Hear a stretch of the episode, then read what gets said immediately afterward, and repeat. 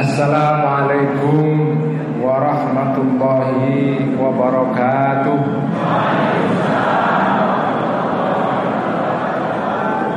Bismillahirrahmanirrahim. Alhamdulillahi rabbil alamin. Wabihi nasta'inu ala umuri dunia waddin Wassalatu wassalamu ala ashrafil anbiya'i wal mursalin Maulana Wa qudwatina wa qurrati a'yunina Muhammadin وعلى آله وأصحابه ومن تبعهم بإحسان إلى يوم الدين. رب اشرح لي صدري ويسر لي أمري. واحلل عقدة من لساني يفقه قولي. رب زدنا علما وارزقنا فهما آمين يا رب العالمين Yang terhormat para masyayikh, para promo kiai, para asatidah, wabil khusus kepada ketua atau rois syuriah pengurus cabang Nahdlatul Ulama Kabupaten Purwokerto. Banyumas ya. Kiai Haji Murni Labib MSI yang terhormat juga kepada Ketua PCNU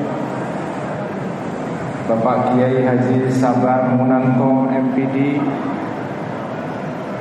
dan juga kepada yang terhormat Sohibul Hajah Sohib, Sohibul Majlis yang menyelenggarakan acara ini yaitu Lembaga Dakwah Nahdlatul Ulama PC Banyumas Bapak Kiai Haji Abdul Qadir MPDI Beliau inilah yang menjadi gara-gara acara pada malam hari ini Dan juga kepada para hadirin dan hadirat Kepada sahabat-sahabat Ansor PMII Muslimat, Fatayat, juga Banser dan seluruh yang hadir pada Kopdar Ihya pada malam hari ini di Masjid Agung di Purwokerto dan juga kepada santri Ihya yang ikut ngaji Ihya pada malam hari ini di seluruh Indonesia bahkan di seluruh dunia melalui live streaming melalui Facebook. Pertama-tama saya menyampaikan terima kasih syukron jazilan yang sebesar-besarnya kepada LDNU dan juga teman-teman sahabat-sahabat NU yang menyelenggarakan acara Kopdar Ihya pada malam hari ini acara pengajian malam Sabtu seperti ini sudah merupakan kegiatan rutin di Masjid Agung di Purwokerto ini. Malam ini agak spesial mungkin karena pertama karena ngaji Ihya, terutama karena yang ngaji adalah saudara Abdul Nafsor Abdallah. Hadirin hadirat yang saya hormati, saya datang malam hari ini bersama istri saya yang ikut selalu menemani saya ke mana pun saya ngaji Ihya. Saya ngaji Ihya ini sudah berlangsung selama hampir tiga tahun dan sudah keliling ke berbagai kota di seluruh Jawa, bahkan sampai ke Eropa dan ke Amerika. Malam ini saya hadir di Purwokerto ini untuk ketiga kali sebetulnya ngaji Ihya ketiga kali di Purwokerto. Mari kita malam hari ini mengaji kitab Ihya. Ini kitab yang sangat penting terutama bagi warga Nahdliyin karena kitab Ihya ini Bapak dan Ibu sekalian saudara-saudara dikarang, ditulis, dianggit oleh seorang ulama besar yang namanya adalah Hujjatul Islam Abu Hamid Al-Ghazali. Imam Ghazali adalah imam yang sangat penting di dalam sejarah Islam tapi juga lebih khusus lagi di dalam kalangan warga Nahdliyin karena Imam Ghazali ini menjadi kiblat menjadi panutan di dalam tasawuf selain Imam Junaid al-Baghdadi. Warga Nahdlatul Ulama punya panutan dalam bidang fikih mengikuti salah satu dari mazhab empat karena menurut ajaran para kiai di pondok-pondok pesantren Barang siapa berfikih tok tidak memakai tasawuf Maka dia bisa terjatuh menjadi orang fasik ya. Man walam yatasawwaf faqat tafassak ya. Karena itu tasawuf menjadi penting ya.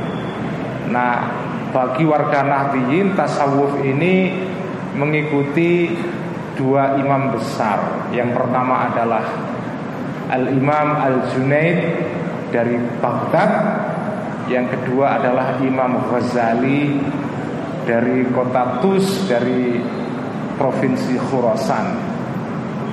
Nah, malam ini para hadirin dan hadirat kita akan ngaji kitab Ihya ini dan saya ngaji kitab Ihya ini setiap malam Jumat sebetulnya tapi kalau keluar daerah kadang-kadang waktunya tidak selalu malam Jumat Tetapi biasanya saya kaji kitab Ihya setiap malam Jumat Seminggu sekali dan setiap awal bulan diselenggarakan di kantor PBNU Nah malam ini kita akan ngaji kitab Ihya. Malam ini insya Allah semua sudah mendapatkan teks ya. Uh, oh belum ya atau mungkin fotokopinya naik sedikit ya atau fotokopinya kurang.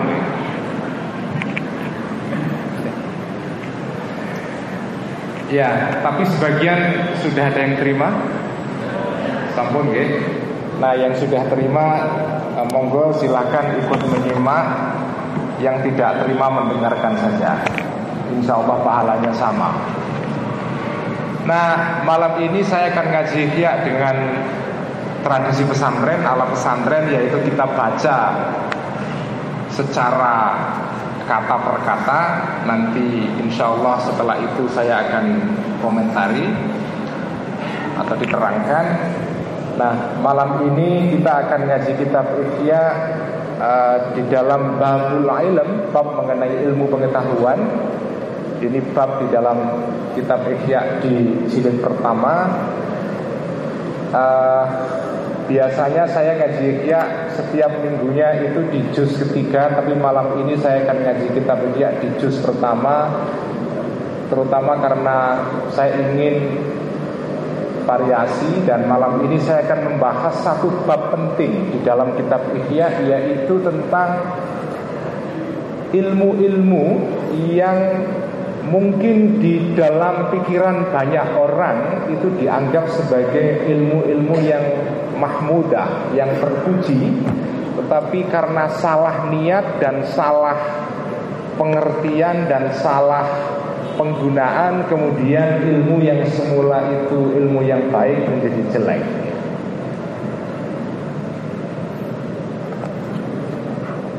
Ilmu Ghazali itu mempunyai ajaran atau pandangan ilmu itu dibagi dua. Ilmu itu secara garis besar dibagi dua. Ada yang disebut dengan al-ulumul mahmudah, ilmu-ilmu yang terpuji, yang baik, yang seharusnya dipelajari oleh umat Islam.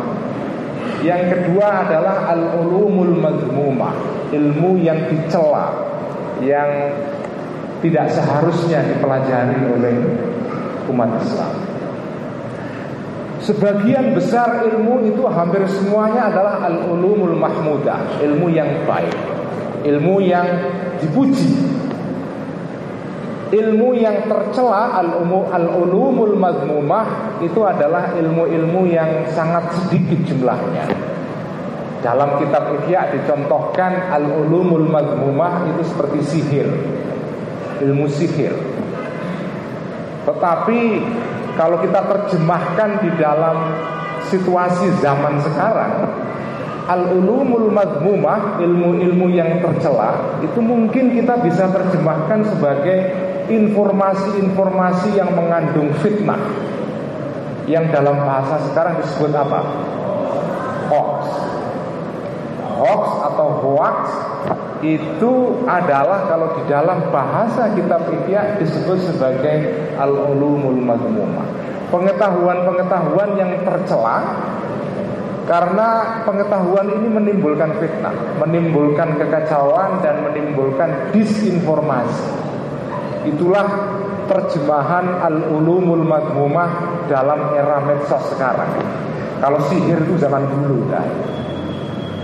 Sekarang mungkin di kalangan anak muda itu sihir sudah tidak ada. Di kalangan generasi yang dulu mungkin generasi Roy Surya masih ada ya. Tapi generasi sekarang sihir sudah nggak ada. Atau nggak laku Tapi sekarang ada al-ulumul madmumah Yaitu ilmu-ilmu yang informasi yang tercela Yaitulah hoax Nah kemudian Imam Ghazali itu menerangkan bahwa ada lima jenis pengetahuan yang semula itu maknanya baik kemudian menjadi jelek karena perkembangan zaman karena disalahartikan dan disalahgunakan. Yang pertama adalah dalam kitab Ihya dijelaskan salah satu pengertian yang semula baik kemudian jadi jelek itu adalah istilah yang disebut dengan ilmu. Pertama adalah fikih. Pertama adalah fikih. Kemudian yang kedua adalah ilmu. Kata Imam Ghazali, dulunya pada zaman Kanjeng Nabi dan para sahabat, istilah fikih itu bukan istilah fikih dalam pengertian yang kita pahami sekarang. Ketika kanjeng Nabi mendoakan sahabat Ibnu Abbas yang terkenal itu Nanti Nabi konon mendoakan Ibnu Abbas Wakila Ibnu Mas'ud Didoakan Allahumma faqihu fiddin wa alimhu ta'wil. Sahabat Ibnu Abbas didoakan ke Nabi Ya Allah jadikanlah anak ini Ketika didoakan Ibnu Abbas masih anak-anak. Jadikanlah anak ini sebagai orang yang Mempunyai pengetahuan fikih dalam agama Atau mempunyai fikih tentang agama Ketika kan Nabi mengatakan Allahumma faqihu fiddin Itu ilmu fikih belum ada. Kitab takrib belum ada. Kitab Fathul Mu'in belum ada. Artinya ketika kan Nabi mendoakan Ibnu Abbas Allahumma faqihu fiddin Itu artinya bukan kitab fikih dalam pengertian yang kita pahami sekarang. Tapi fikih di sini artinya adalah pemahaman. Kata Imam Ghazali Fikih pada zaman kanjeng Nabi dan para sahabat itu artinya adalah pemahaman tentang jalan menuju kepada akhirat, kepada keselamatan nanti di hari kemudian. Belakangan kemudian fikih itu direduksi, disempitkan maknanya menjadi ilmu tentang bagaimana memproduksi fatwa. Nah, kata Imam Ghazali, Fikih dalam pengertian ini yaitu ilmu tentang bagaimana cara membuat fatwa dan seterusnya itu bukan fikih yang dikehendaki pada zaman kanjeng Nabi dan para sahabat. Bahkan kata Imam Ghazali, ilmu fikih sebagai ilmu seperti itu, yaitu ilmu bagaimana cara membuat hukum, memproduksi hukum, istimbat dalam masalah hukum, itu bahkan ilmu seperti ini bisa menjerumuskan orang kalau kita salah menggunakan. Jadi intinya adalah fikih dulu pada zaman kanjeng Nabi itu maksudnya adalah ilmu pemahaman tentang jalan kepada akhirat Tapi kemudian belakangan pengertiannya berubah Menjadi ilmu tentang fatwa ilmu tentang berdebat di dalam masalah hukum dan seterusnya. Nah, ilmu semacam ini bisa berbahaya. Ilmu semacam ini bisa berbahaya. Jadi ini adalah salah satu kritik Imam Ghazali terhadap orang-orang yang biasa belajar fikih. Karena ya ilmu fikih ini ilmu primadona di kalangan warga Nahdliyin. Bukan saja warga Nahdliyin, sejak dulu ilmu fikih ini ilmu primadona. Nah kata Imam Ghazali, ini ilmu fikih dalam pengertian seperti ini kalau keliru prakteknya, keliru pemakaiannya itu bisa menjerumuskan orang yang belajar ilmu fikih. Karena ilmu yang ilmu fikih yang dimaknai semata-mata sebagai ilmu untuk berfatwa, ilmu untuk berdebat dalam faktul masail, itu ilmu yang membuat orang yang belajar ilmu ini merasa dirinya akan dianggap sebagai orang yang ahli dalam bidang fikih kalau bisa mengalahkan lawannya dalam perdebatan dalam faktul masail. Menjauhi makna fikih sebagaimana dikehendaki oleh Nabi dan para sahabat ini contoh ilmu yang semula itu maknanya baik Tapi karena disalahgunakan kemudian belakangan menjadi jelek Saudara-saudara sekalian, Imam Ghazali itu sering kali dikenal sebagai orang yang ulama yang mengkritik para filosof. Yang belajar ilmu filsafat pasti kena pernah membaca Imam Ghazali itu mengkritik para filosof melalui bukunya yang terkenal yaitu Tahafudul Falasifah. Tetapi banyak orang tidak tahu Kitab Ihya ini juga berisi banyak kritik Bukan kepada para filosof tapi kepada ahli fikih. Jangan salah paham, Imam Ghazali sendiri adalah ahli fikih. Kitab-kitab fikih yang kita pelajari di pesantren itu dulu pangkalnya, sumbernya dari kitab-kitab yang dikarang oleh Imam Ghazali. Tetapi ketika Imam Ghazali sudah sepuh, karena Al-Ghazali itu ada dua periode. Ada Ghazali muda Ghazali era PMI kira-kira begitu. Ada Ghazali yang sudah era Roe Suriah Nahdlatul Ulama Sudah sepuh. Nah Al-Ghazali era sepuh inilah yang menghasilkan kitab Ihya Nah ketika Al-Ghazali sudah sepuh Mungkin beliau sudah apa punya pengalaman banyak dan melihat bagaimana perilaku para ulama pada zamannya dan seterusnya beliau kemudian dalam kitab Ihya ini terutama dalam jilid pertama itu menulis bab banyak sekali tentang kritik kepada orang-orang yang belajar ilmu fikih. Karena berdasarkan pengalaman Imam Ghazali Orang yang belajar ilmu fikih itu kebanyakan orang yang suka debat jadi fikih menjadi alat untuk perdebatan mengalahkan orang yang menjadi musuh dalam perdebatan. Ini yang kata Imam Ghazali, fikih yang sudah disalahgunakan. Karena fikih itu artinya adalah mula-mula pada zaman kanjeng Nabi dan sahabat ilmu untuk menuju kepada jalan akhirat, menuju kepada Allah Subhanahu wa taala. Bukan ilmu untuk mengalahkan musuh dalam perdebatan di dalam bahul masail kalau di dalam istilah warga Nabi. Ini bukan artinya bahwa ilmu fikih tidak penting, ya. bukan berarti kitab Ihya mengajak para santri NU untuk belajar ber, berhenti belajar takrib dan takhrir dan fathul mu'in bukan.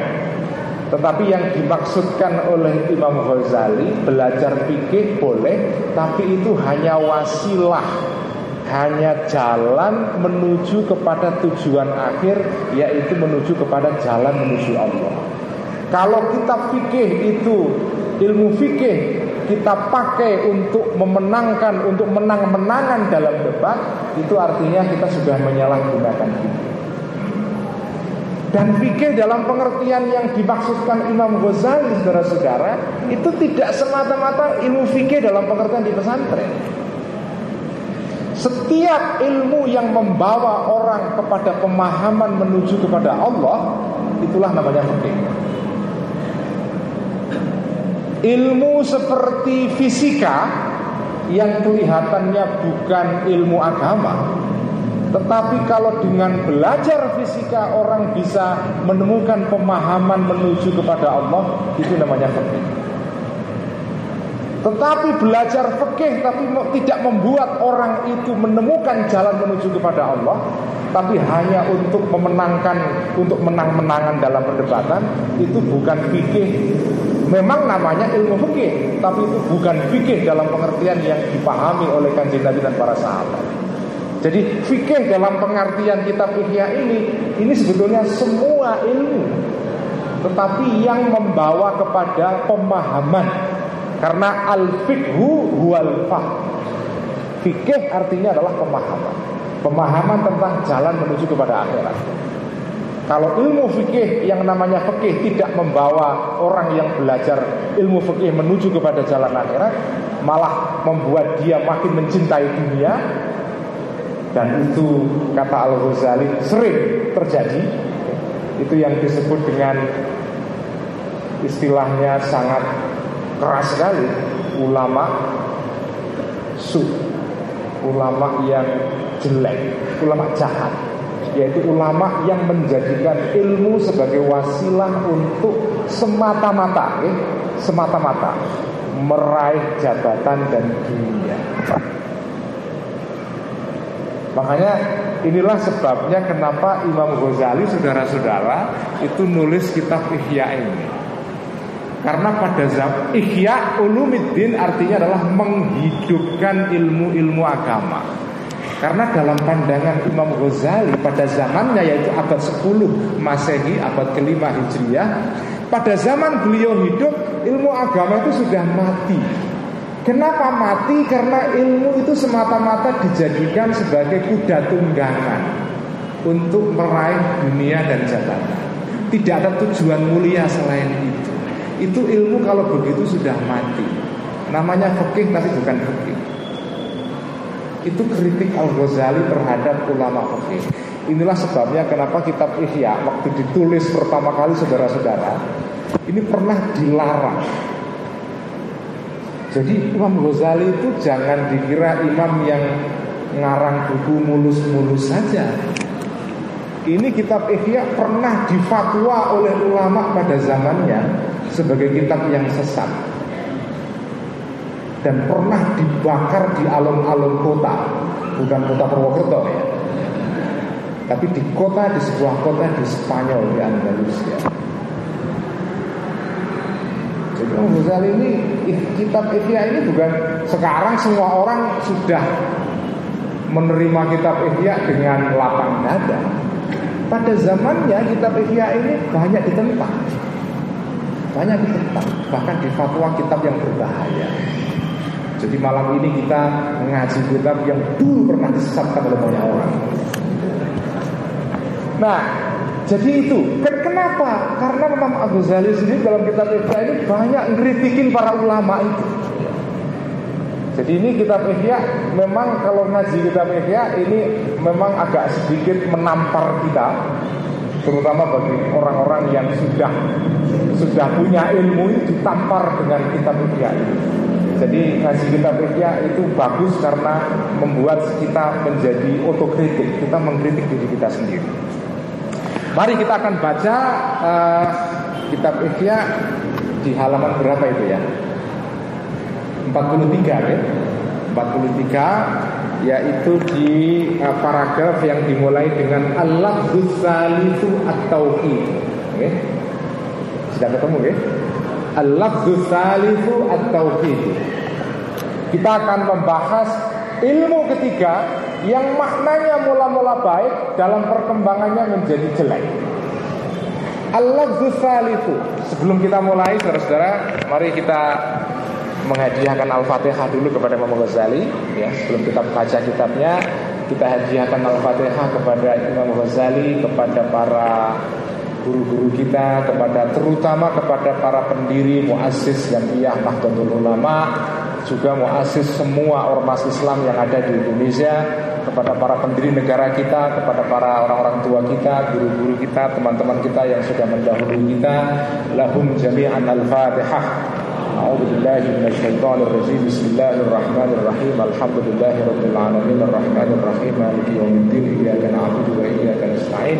اهدنا الصراط المستقيم. صراط الذين أنعمت عليهم غير المغضوب عليهم ولا الضالين. اللفظ الثالث. قال المؤلف رحمه الله تعالى ونفعنا به وبعلومه في الدارين اللفظ الثالث. lafal yang ketiga. Maksudnya istilah ketiga. Yang maknanya bagus mula-mula kemudian mengalami penyalahgunaan jadi jelek atau itu adalah tauhid. Atau kalau di kampus-kampus IAIN misalnya disebut dengan ilmu kalam atau ilmu teologi, ilmu tauhid. Ini ilmu ketiga yang disalahgunakan dalam perkembangan uh, sejarah. Wakat ju'ila dan telah dijadikan al-ana sekarang. Maksudnya sekarang ini bukan sekarang di Purwokerto. Ini sekarang pada zaman Imam Ghazali pada abad ke-10 Masehi di kota Baghdad. Wakat ju'ila dan telah dijadikan al-ana sekarang tauhid ini ibaratan sebagai istilah ansinaatil kalami dari disiplin atau ilmu kalam atau ilmu teologi. Tauhid itu semula maknanya ya tauhid, ajaran tentang tauhid. Mentauhidkan Allah Subhanahu wa taala.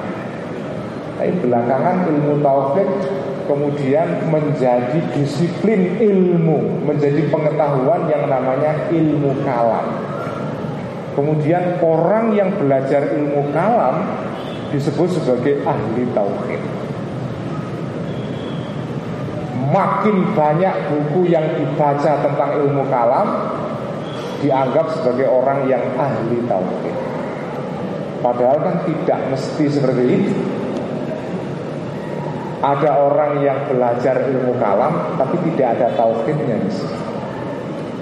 Jadi tauhid itu maknanya sekarang menjadi nama untuk ilmu kalam.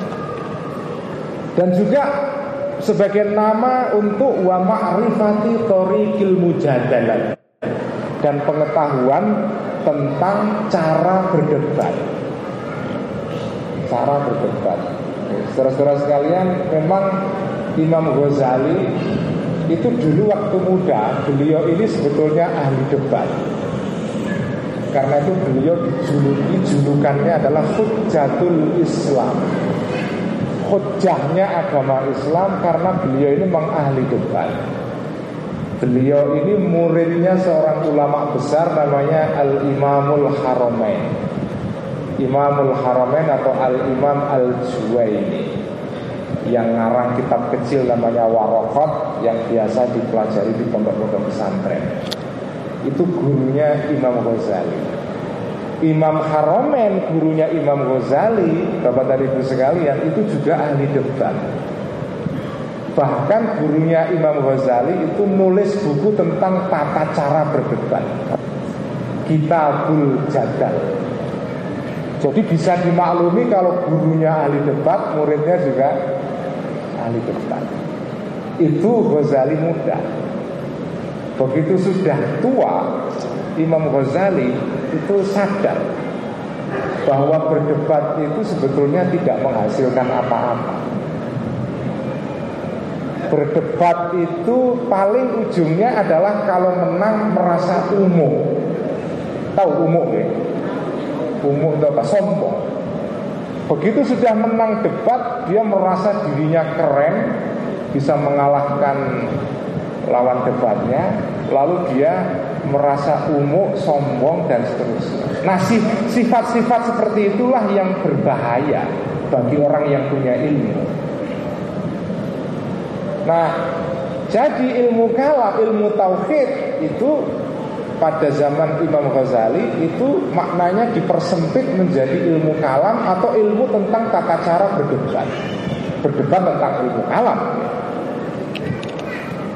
wal ihatoti dan ilmu tentang cara mengetahui dituruki munaqadhatil khusumi tentang jalan-jalan cara untuk mengalahkan musuh-musuh.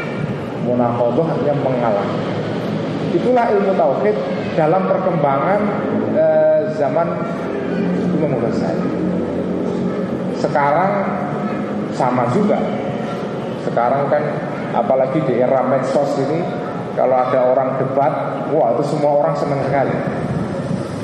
Kalau ada orang sudah tanda-tanda mau debat, itu langsung diprovokasi, ayo, ayo, ayo. Langsung di dijorok ke. Karena memang orang orang itu sukanya nonton orang itu perang.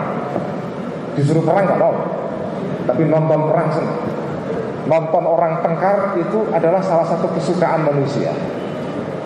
Jadi itu il, sekarang ilmu tauhid itu menjadi ilmu tentang bagaimana cara mengalahkan musuh. Berdebat dalam masalah teologi, dalam masalah ajaran, akidah. Juga ilmu tauhid menjadi ilmu tentang wal qudrati dan kemampuan ya. Wal qudrati dan kemampuan alat tasyadduki untuk bisa fasih berhujjah ya, itu ngomong ngomong kayak di ILC gitu ya.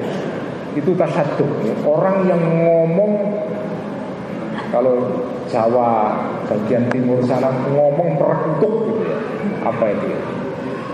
ngomong seperti ya itu orang berdebat di TV itu namanya tasyaduk Orang ngomong sepenuh mulutnya Jadi mulutnya penuh dengan omongan Alat tasyadudi untuk apa? Ngomong dengan fasih biha di dalam Mujadalah.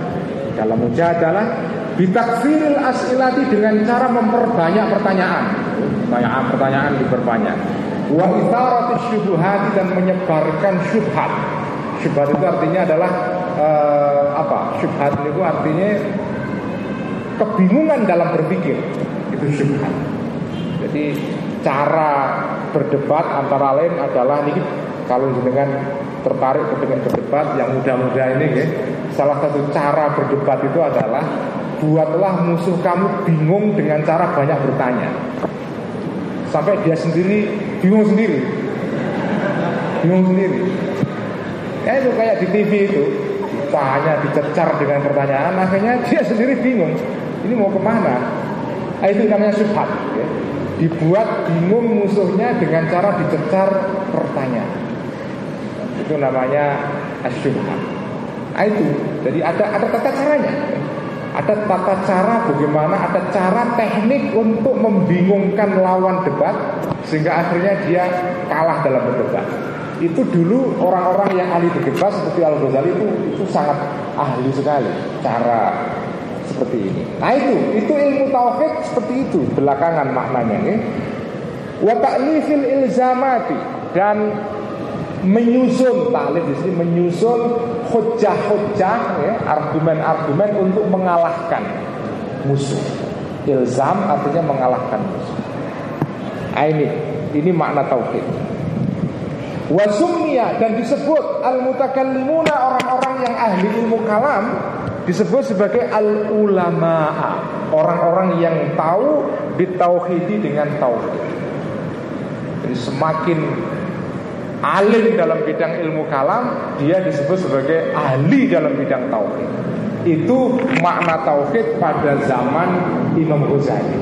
Dan sekarang juga kurang lebih sama. Anak-anak muda yang belajar di IAIN di Fakultas apa Usuluddin jurusan akidah filsafat. Nah itu kan? Itu makin makin banyak buku yang dibaca tentang akidah dan filsafat otomatis dia disebut sebagai ahli tauhid. Padahal tauhid bukan itu. Tauhid itu adalah keyakinan. Sikap dan keyakinan. Nah ini kritiknya Imam Ghazali. Ma'anna jami'a ma huwa.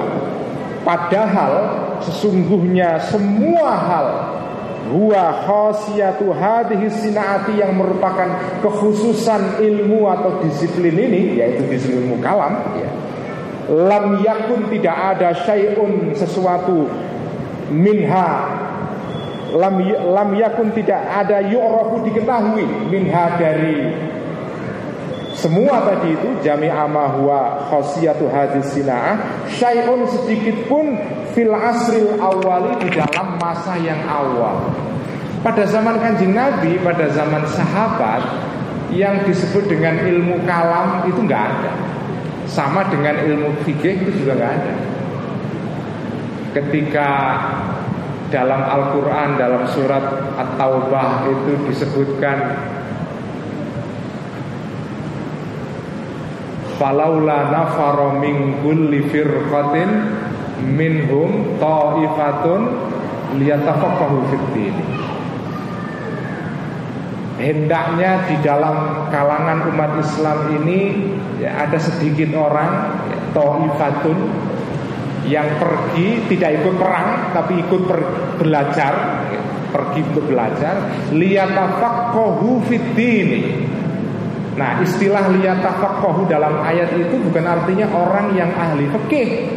Liyatafaqah itu memang redaksinya yatafaqah Fikih, tapi fikih di sini bukan dalam pengertian fikih yang sudah kita kenal sekarang. Bukan liyatafaqahu supaya mereka ngasih takrib. Gak ada takrib pada zaman sahabat. Gak ada itu. Jadi tafaqahu di sini mempunyai pemahaman tentang agama. Pemahaman itu artinya ya pemahaman di dalam diri orang itu yang membuat orang itu kemudian beramal soleh menuju kepada jalan akhirat. Jadi ilmu di sini adalah pemahaman, bukan ilmu dalam pengertian informasi yang ditumpuk dalam buku kemudian dijejalkan dalam pikiran. Bukan itu, ya.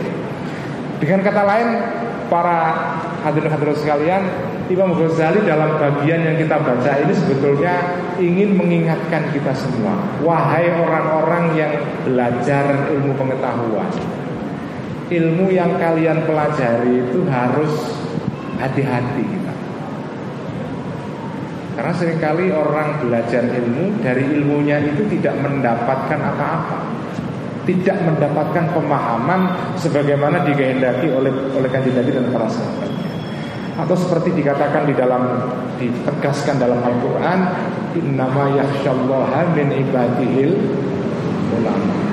Yang disebut dengan ulama seperti difahami dalam Al-Quran itu artinya adalah ilmu orang-orang yang berilmu dari ilmu itu akan lahir khasyah.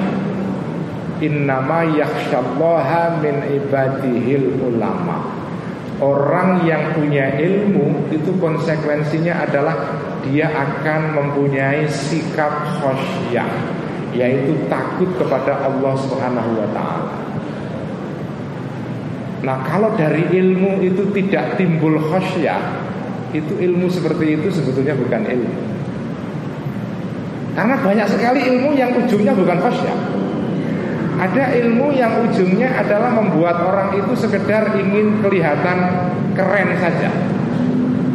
Ada ilmu yang ujungnya orang itu justru makin gembelengan, makin sombong.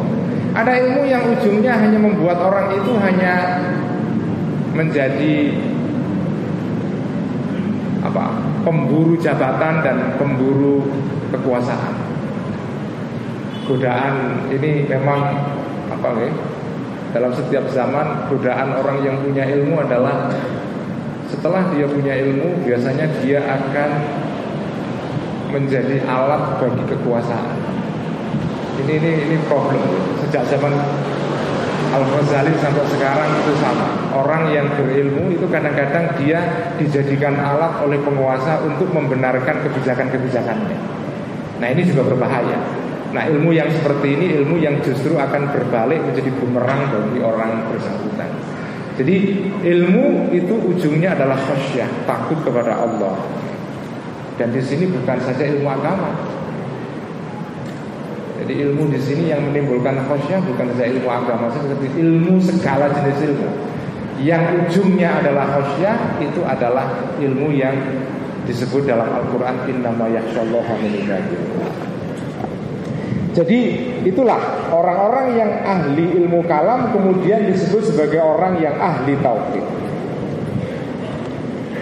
Nah, di masa awal pada zaman kanjeng Nabi, sahabat dan para tabiin ilmu tauhid seperti ini tidak ada. Balkana sebaliknya ada yashtaddu menjadi menjadi apa? Menjadi besar an-nakiru ingkar kritik ingkar minhum dari orang-orang al-asrul awal pada zaman awal pada zaman kanji Nabi dan sahabat alaman kritik kepada semua orang yaftahu yang membuka orang tadi ini baban pintu minal jadali dari perdebatan wal mumaroti dan perdebatan dan poropati kalau bahasa pesantrennya poropati kita kusir itu mumarot jadi itu, jadi pada zaman kanjeng Nabi, sahabat dan tabiin itu memang berdebat itu tidak dianjurkan. Karena itu kalau kita baca sejarah atau sirah ulama-ulama pada zaman tabiin dan tabiut tabiin seperti Imam Syafi'i, Abu Hanifah, Ahmad bin Hambal, Imam Malik dan seterusnya, gitu. kalau kita baca itu memang ulama-ulama pada zaman itu itu nggak suka kalau ada orang berdebat dalam soal agama. Yang disebut dengan al-jadal itu nggak disukai. Karena itu ilmu yang paling dibenci pada era itu itu ilmu kalam. Karena sifat ilmu kalam dari awal ilmu namanya saja kalam. Kalam artinya apa? Pembicaraan omongan. Karena ilmu ini isinya omongan toh orang yang belajar ilmu kalam itu ngomong aja berdebat dengan lawan-lawannya. Maka disebut dengan ilmu kalam. Ada yang mengatakan kenapa disebut dengan ilmu kalam? Karena salah satu pembahasan penting dalam ilmu kalam itu tentang kalamullah ya, tentang firman Allah. Nah, ilmu yang dibenci oleh para ulama di zaman pertama dulu itu ilmu kalam karena memang ciri khas ilmu kalam itu adalah ilmu yang dipakai untuk berdebat. Nah, sekarang pertanyaannya, gitu, Apakah kemudian kita tidak boleh belajar ilmu ilmu kalam sekarang? Tentu saja tidak seperti itu. Ilmu kalam tetap penting dipelajari karena ini ilmu yang juga warisan dari para ulama kita zaman itu. Para kiai-kiai kita juga banyak mengarang dalam ilmu kalam ini, termasuk Imam Nawawi Banten ya, yang kitab-kitabnya banyak dipelajari di pondok-pondok pesantren itu juga ngarang kitab tentang ilmu kalam ya, yaitu syarah terhadap Nazom Jawahir Tauhid. Itu adalah karangan Imam Nawawi Banten. Nah yang tidak dibolehkan adalah ilmu yang dipakai untuk menang-menangan dalam perdebatan. Itu yang tidak dibolehkan. Belajar ilmu kalam boleh Tapi kalau tujuannya adalah benar ini kritik dari Al-Ghazali ini sekedar untuk mengingatkan kita semua supaya kita hati-hati dalam mempelajari pengetahuan. Saya teruskan ya. Fa'ammama adapun sesuatu yastamilu yang mengandung alaihi terhadap ma tadi Al-Qur'anu kitab Quran minal adillati berupa dalil-dalil az-zahirati yang kelihatan ya, yang yang nampak, yang kelihatan, yang jelas. Allati tasbiku yang yang cepat-cepat. Al-adhanu pikiran-pikiran manusia ila kubuliha untuk menerima adillah ini fi awalis samai dalam pendengaran pertama. Falaqad kana maka ada Dalika itu semua makluman diketahui lil kulli bagi semua manusia. Maksudnya apa? Kalau ilmu tauhid itu artinya ilmu tentang bagaimana cara kita memahami tentang Allah Subhanahu wa taala, tentang wujudnya Allah Subhanahu wa taala. Sebetulnya dalil-dalil dalam Al-Qur'an itu sudah cukup. Dan itu sudah sudah bisa diketahui dengan mudah oleh semua orang, bukan saja oleh orang-orang yang dikenal sebagai ulama ahli ilmu kalam. Jadi kalau kita belajar tentang wujudnya Allah, dalil wujudnya Allah, itu di Quran banyak disebutkan dalil-dalil sederhana yang orang awam pun paham. Orang awam pun paham. Makanya ada sebuah kisah ketika ada orang Arab Badui ditanya, "Bagaimana kamu tahu kalau Allah itu ada?" Ini orang Badui yang tidak pernah kuliah di IAIN nggak pernah sekolah di perguruan tinggi, orang perang Badui ya orang padang pasir, ditanya, bagaimana kamu tahu kalau Allah itu ada? Jawabannya sederhana. Karena kalau ada teletong, apa teletong itu ya? Kotoran unta. Kalau kita melihat kotoran unta di padang pasir, pasti ada unta yang menghasilkan kotoran itu. Gak mungkin ada teletong tidak ada binatangnya. Kalau ada kotoran binatang sudah pasti ada binatangnya. Gak mungkin kok kotoran itu ujuk-ujuk kotoran saja. Gak ada, gak mungkin ada. Kalau ada tembelek mesti ada piting, gitu? Ada teletong mesti ada sapi. Itu kata orang Arab Badui. Ya, ini memang bahasanya bahasa Badui makanya pakai teletong.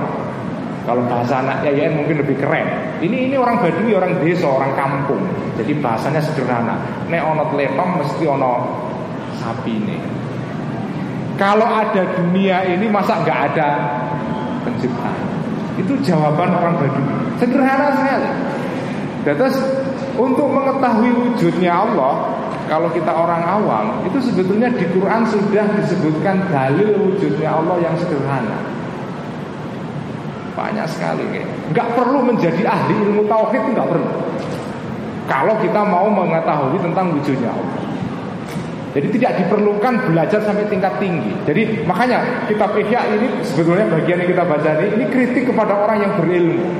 Karena orang berilmu itu gembelengan sukanya. Gembelengan. Mentang-mentang bukunya banyak. Kalau kita masuk ke rumahnya romarinya semua isinya kitab gitu kan. Padahal nggak pernah dibaca. Kan begitu gembelengan. Orang yang punya ilmu orang punya ilmu itu afatnya atau cobaannya okay? orang berilmu cobaannya adalah gembelengan sombong orang bodoh nah orang bodoh juga ada cobaannya ada penyakitnya. Kalau orang berilmu penyakitnya adalah sombong. Orang bodoh penyakitnya adalah sudah sombong merasa tahu. Itu penyakitnya orang bodoh. Dia tahu sedikit merasa tahu banyak.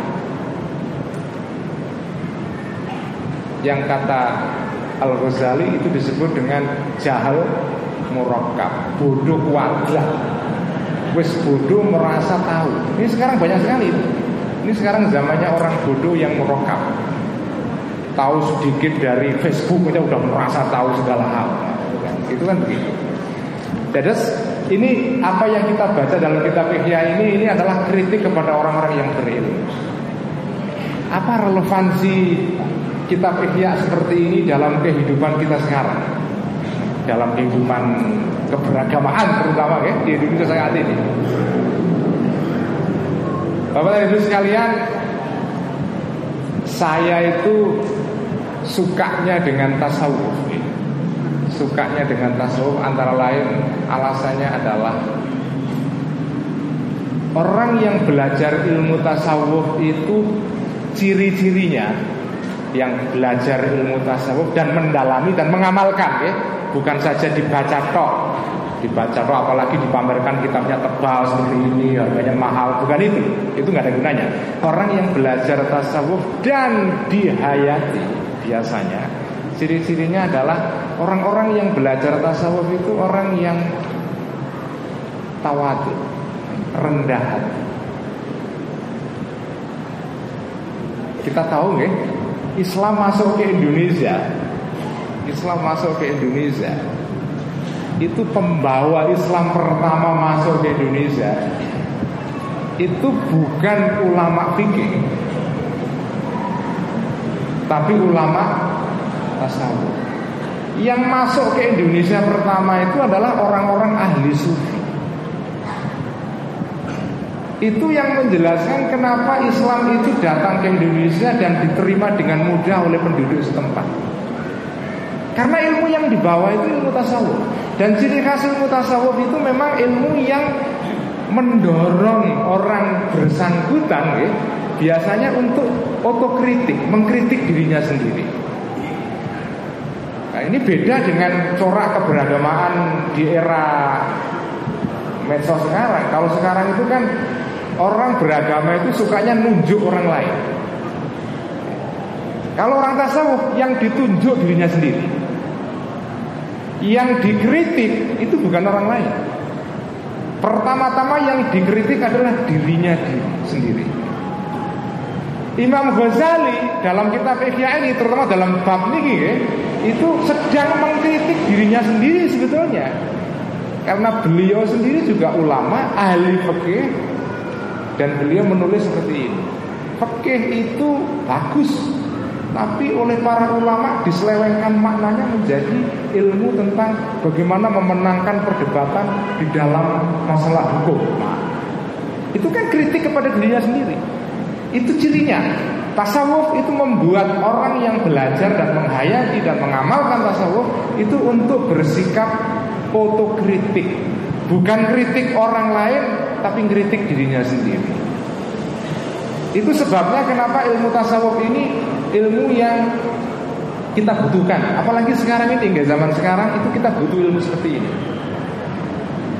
Karena kita sekarang menyaksikan pola keberagamaan di masyarakat yang cenderung menghakimi orang lain. Kalau ajaran kitab Ihya menghakimi diri sendiri. Jadi hasibu anfusakum. Hisaplah diri kamu sendiri. Hadisnya itu kan hasibu anfusakum. Koblaan itu hasabu sebelum kalian dihisap. Yang terjadi sekarang hasibu ikhwanakum. Hakimilah teman-teman kamu. Bukan hasibulan anfusakum yang dihakimi orang lain. Itu itu kelemahan kita sekarang. Kita sering kali cenderung untuk menghakimi, mudah menghakimi orang yang berbeda, menghakimi orang yang tidak sama dengan kita golongannya dan seterusnya. Nah, kitab Ihya mengajarkan kepada kita untuk kita bisa bersikap kritis kepada diri kita sendiri. Dicontohkan oleh Al Ghazali dalam bagian ini, yaitu beliau sendiri ahli fikih, tapi beliau mengkritik dirinya sendiri.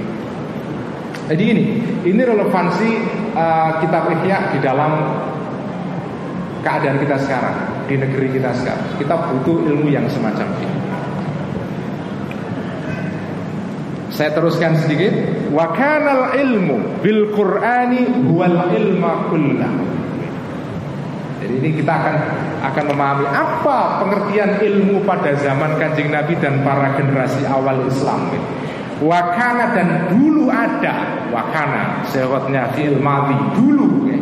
dulu ada al ilmu ilmu bil Qur'ani ilmu pengetahuan bil Qur'ani mengenai Quran Huwa adalah al-ilma kullahu. Ilmu kullahu seluruhnya. Dulunya pada zaman kajian Nabi dan sahabat Yang disebut ilmu itu ya pengetahuan tentang Quran. Itulah seluruh ilmu sudah. Wakana dan ada at-tauhidu tauhid Istilah tauhid ya Indahu menurut generasi Islam awal itu Al-Asrul awal Ibaratan adalah istilah an amrin tentang sesuatu akhor yang berbeda. Bukan seperti yang kita pahami sekarang. Layak kamu yang tidak akan paham bu kepada perkara tadi. Itu aksarul mutakallimina sebagian besar orang-orang yang ahli ilmu kalam. Ahli ilmu kalam sekarang ini nggak paham tentang makna sejatinya ilmu pada zaman kajian Nabi karena orang-orang yang ahli ilmu kalam, ahli fikih, ahli apa pun ya, memaknai ilmu adalah sekumpulan informasi yang kita pelajari dan kita jejalkan di otak kita. Jadi ilmu adalah informasi. Itu sekarang ya. Sekarang kan ilmu adalah informasi.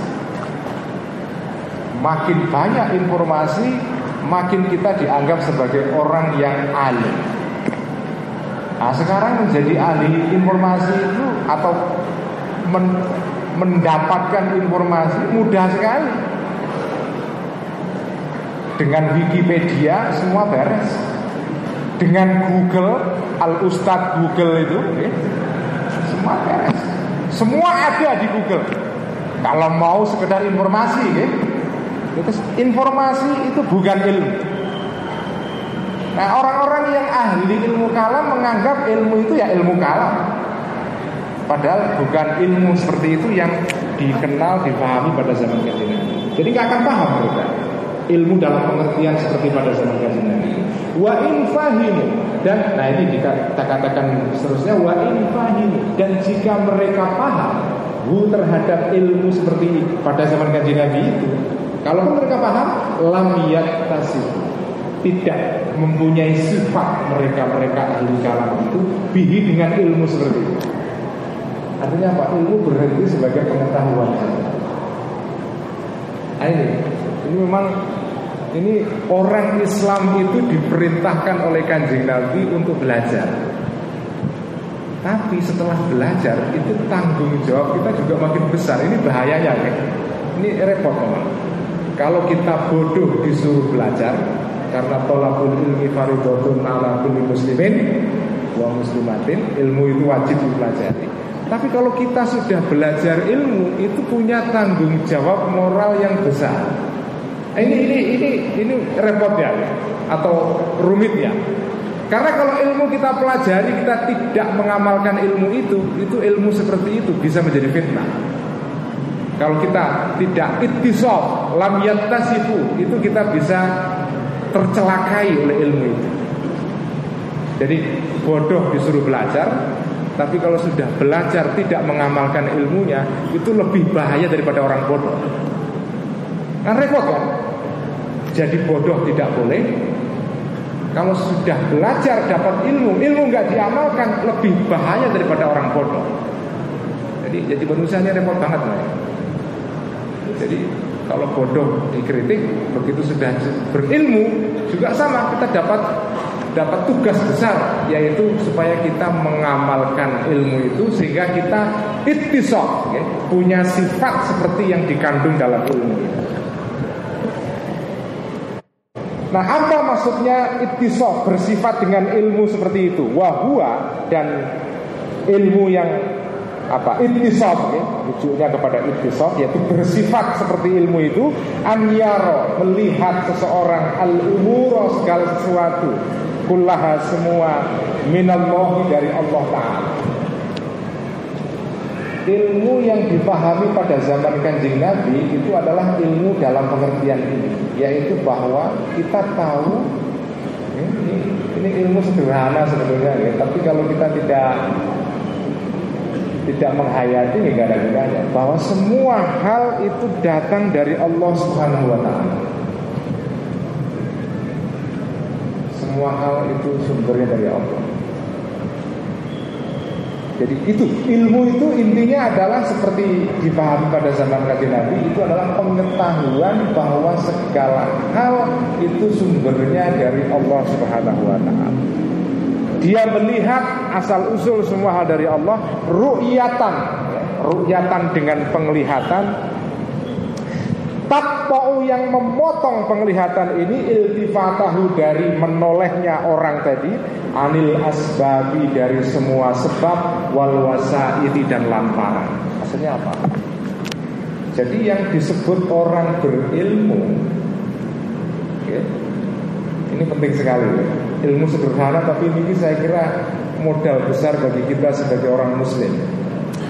Ilmu seperti dipahami pada zaman kanjeng Nabi menika ilmu yang membuat orang bersangkutan paham tahu bahwa semua hal ini berasal dari Allah. Pengetahuan ini begitu rupa mendalamnya dalam diri kita sehingga yang selain Allah al asbab al wasaid itu nggak penting Orang yang berilmu, orang yang melihat segala sesuatu adalah dari Allah dan sesuatu itu karena dari Allah itu nggak penting karena yang penting hanya Allah swt. Jadi al asbab wal wasaid itu tidak penting sama sekali.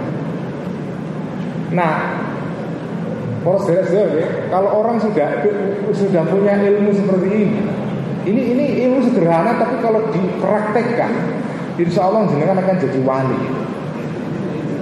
Sudah pasti.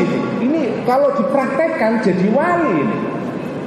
Lu, lu, wali murid gampang. ini jadi wali beneran. Lo gimana enggak?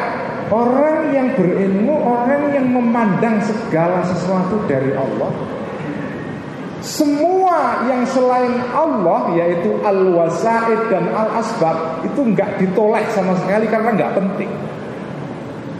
Itu kan ciri-ciri wali itu kan begitu. Ala inna auliya Allahi la khaufun alaihim walahum yahzanun. Ingatlah, ciri wali Allah adalah orang yang tidak takut pada apa pun. Tapi ini bukan banser ya. Banser juga tidak takut pada apa pun, kecuali hujan. Tapi itu bukan wali. Ala inna awliya Allahi la khawfun alaihim Ciri-ciri wali adalah orang yang tidak punya rasa takut. Kenapa tidak punya rasa takut? Karena al-wasaid wal asbab Sebab-sebab yaitu sesuatu selain Allah Itu semua tidak ditolak Gak dilihat Gak diperhatikan. Karena itu tidak penting. Yang penting hanya Allah saja.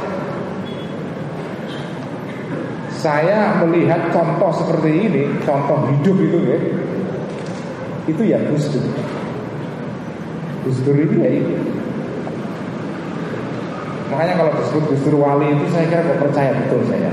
Karena ini orang yang punya ilmu, orang yang melihat segala sesuatu sumbernya dari Allah dan yang selain Allah tidak ditoleh sama sekali, nggak dilihat sama sekali. Kalau sudah nggak dilihat, nggak punya rasa takut, nggak punya lahau pun, nggak ada kecemasan, walahum yahzanun, tidak punya rasa sedih, khawatir dan seterusnya. Bapak Ibu sekalian, penyakit manusia zaman modern yang paling berbahaya. Ini yang paling besar. Penyakit manusia pada zaman sekarang ini yang paling melumpuhkan semua orang adalah rasa cemas. Rasa cemas. Cemas kalau masih kuliah, cemasnya adalah kiriman dari orang tuanya Nah, tapi itu kecemasan kecil itu khauf sohir ya. kecemasan kecil nah, akhir bulan kok belum ada kiriman dari orang tua cemas. Tapi nanti menjelang selesai menjelang selesai kuliah cemas. Dapat kerjaan atau tidak? Ya kan? Bener kan yang masih kuliah kan? Sudah selesai S1 cemas. Dapat kerjaan tidak? Ini menurut data ekonomi terakhir dari BPS Menarik sekali Menurut data BPS yang terakhir Tingkat employment atau orang yang dapat kerjaan pada tahun-tahun lima tahun terakhir ini meningkat. Employment meningkat, pengangguran turun Walaupun sedikit. Tetapi kalau diperhatikan datanya itu menarik. Yang dapat kerjaan itu umumnya adalah orang-orang yang ijazahnya SMA ke bawah. Itu employmentnya tinggi. Karena kalau SMA ke bawah itu orang mau meng-hire dia, mengangkat dia jadi pegawai itu nggak ada beban banyak. Ya paling gajinya berapa kalau SMA kan ya. Jadi apa staf Indomaret atau Alfamart gitu gampang. Tapi begitu S1 apalagi S2, S3 itu makin sedikit employment. Jadi pengangguran untuk S1, S2, S3 itu tinggi sekali di Indonesia. Makanya saya heran kenapa kok orang berbondong-bondong kepingin jadi dokter gitu. Itu tingkat penganggurannya tinggi. Jadi di Indonesia itu pengangguran di kalangan terpelajar itu tinggi sekali. Jadi makin naik ke atas itu makin sudah cari kerjaan. Karena orang-orang yang punya pabrik itu males mau ngangkat kerja orang yang sudah terlalu ketinggian kualifikasinya itu. Makin cemas kita. Selesai S2 ini masa S2 kerja di Indomaret? Kan nggak wangun ya. Selesai S3 cemas juga, apalagi kalau lulusan luar negeri. Selesai defense berhasil mempertahankan disertasi pulang mikir juga ini kalau pulang dapat kerjaan enggak yang masih jomblo cemas juga Oke. Ini kok sudah umur sekian belum untuk pasangan. Jadi orang dalam hidup itu terutama di era modern ini itu kecemasan itu penyakit yang paling tinggi. Dalam setiap fase kehidupan kita itu kecemasan selalu menghantui. Yang terdidik cemas Apakah dia dapat pekerjaan yang sesuai dengan titelnya atau tidak? Yang bodoh apalagi?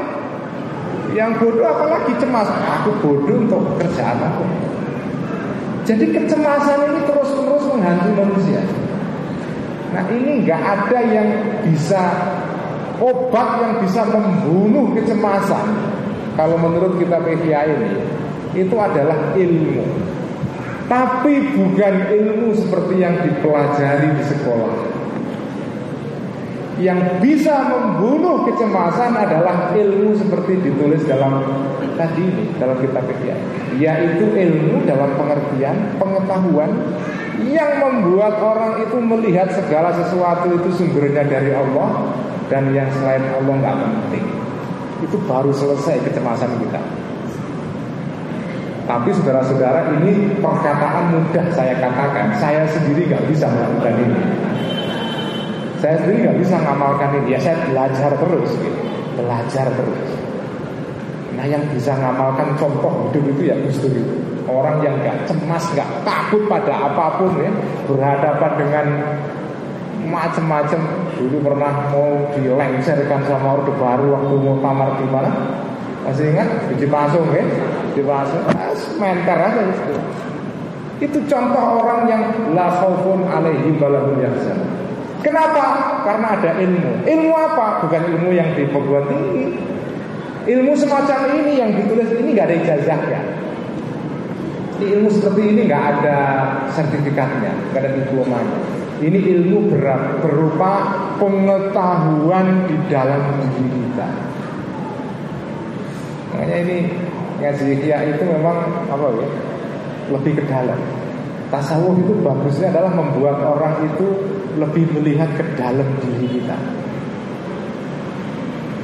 Karena kalau orientasi kita itu melihat keluar keluar keluar keluar terus lupa pada diri kita itu repot ya. Orang sekarang itu sering kali mudah ngingetin orang lain berbuat baik tapi dirinya sendiri nggak pernah dilihat. Itu itu problem orang Islam sekarang terutama di Jakarta. Kalau di Purwokerto mungkin enggak. Di Jakarta itu problemnya orang Islam adalah lebih mudah melihat kesalahan orang lain daripada kesalahan dirinya sendiri. Itu penyakit rohani yang paling destruktif, paling merusak. Jadi itu, okay. Jadi pengetahuan atau penglihatan yang membuat kita hanya melihat Allah Subhanahu wa taala yang lain tidak penting. Fala maka tidak melihat orang itu al khaira kebaikan wasyarra dan keburukan illa minhu kecuali dari dari Allah Subhanahu wa taala jalla jalaluhu. Wahada dan ini ilmu semacam ini adalah mahomun tingkatan spiritual, tingkatan rohani, syarifun yang mulia. Ikhda samaratihi yang sebagian buahnya ilmu seperti ini Buah-buahnya ilmu seperti ini At-tawakkulu adalah tawakal Kama saya ini sebagaimana keterangan yang akan datang Bayanuhu keterangan nyama ini Fi kita bitawakuli dalam kitab tawakul Saya sekiankan dulu baca kitab ini ya. Jadi ini ya. Jadi ini pengetahuan yang sederhana tapi penting ya. Bahwa ya yang disebut ilmu itu ini kritik kepada para para ilmuwan. Karena sekarang ini kan Zaman modern itu adalah zaman yang ditandai dengan menyebarnya ilmu Informasi, ilmu dan segala macam. Tapi melalui kitab Ikhya ini kita diajari untuk kritis kepada ilmu. Ilmu itu bukan sekedar informasi yang kita pelajari di buku Meskipun itu semua penting Ini tidak kitab Ikhya bukan mengajari kita untuk berhenti belajar Ya kalau Imam Ghazali kritik fikih itu bukan berarti ngajak kita berhenti belajar fikih, bukan. Kalau beliau mengkritik ilmu bukan berarti beliau ngajak kita berhenti belajar menutup sekolah-sekolah ma'arif bukan begitu. Kalau dari pengajian malam ini kemudian kok pengurus ma'arif menutup sekolahnya ya ini ini bahaya. Makanya memang kitab Ihya ini agak sedikit tricky, okay? agak sedikit mengandung kemungkinan untuk disalahpahami. Karena itu banyak orang terutama ketika saya masih mahasiswa dulu ya, banyak orang yang mengatakan bahwa kitab Ihya atau Al-Ghazali itu sumber kemunduran dunia Islam. Kan gitu kan tuduh-tuduhannya ya. Al-Ghazali itu sumber kemunduran dunia Islam antara lain karena kitab Ihya-nya ini. Tuduhan ini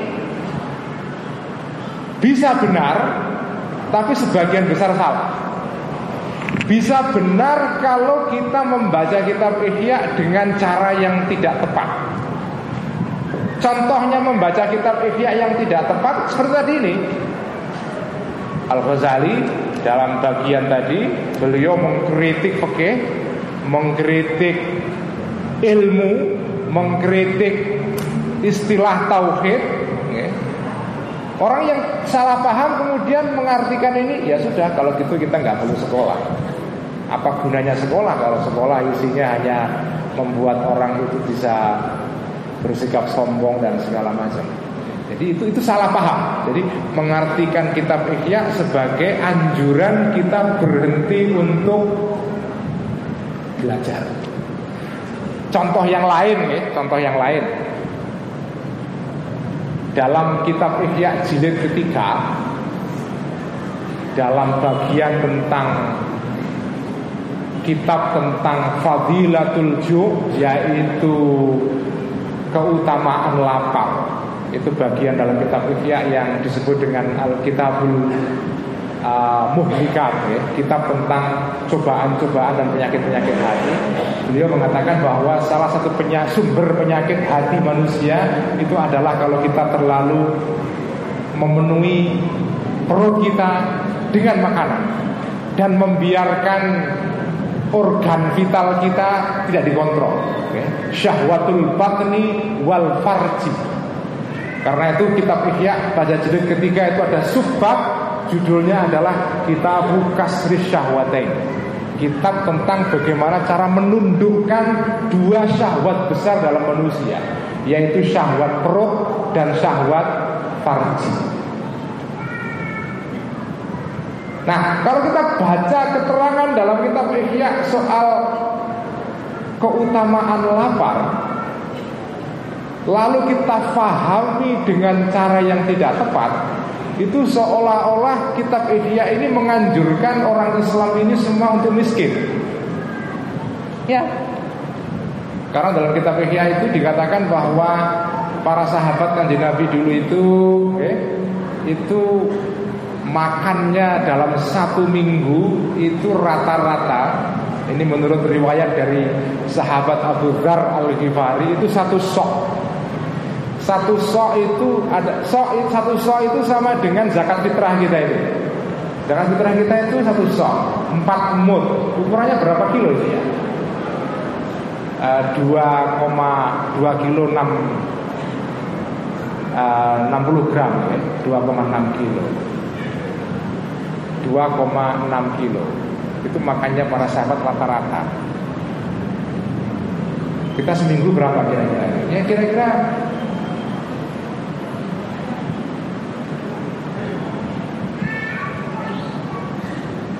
Apa enggak? Oh ya. Ternyata dari tadi nggak masuk suara saya di siaran ini karena micnya nggak tertaruh saya di sini. Mohon maaf. Ini karena nggak biasa jadi imam masjid ya begini. Jadi uh, begitu ya. Para sahabat kan Nabi itu satu satu minggu itu uh, makannya satu sok. Bahkan ada yang kurang dari itu. Nah itu kalau kita pahami dengan salah itu seolah-olah Imam Ghazali mengajak umat Islam semua untuk miskin, tidak boleh tidak boleh menjadi orang kaya. Ini kalau kita memahami dengan cara yang tidak tepat. Jadi memang kitab Ihya ini harus dipahami dengan proporsional sehingga kita tidak salah paham dan kemudian kita menganggap um, apa belajar itu tidak penting, mencari harta tidak penting, aktivitas ekonomi tidak penting seterusnya. Kitab Ihya harus kita pahami sebagai warning, sebagai apa? Sebagai ya pengingat. Kita belajar tapi hati-hati. Ilmu yang kita pelajari itu bisa menjadi fitnah bagi kita.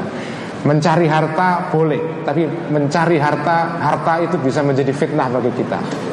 Mencari jabatan boleh, tapi jabatan itu juga bisa menjadi fitnah bagi kita. Dengan kata lain, segala sesuatu itu bisa menjadi fitnah bagi orang.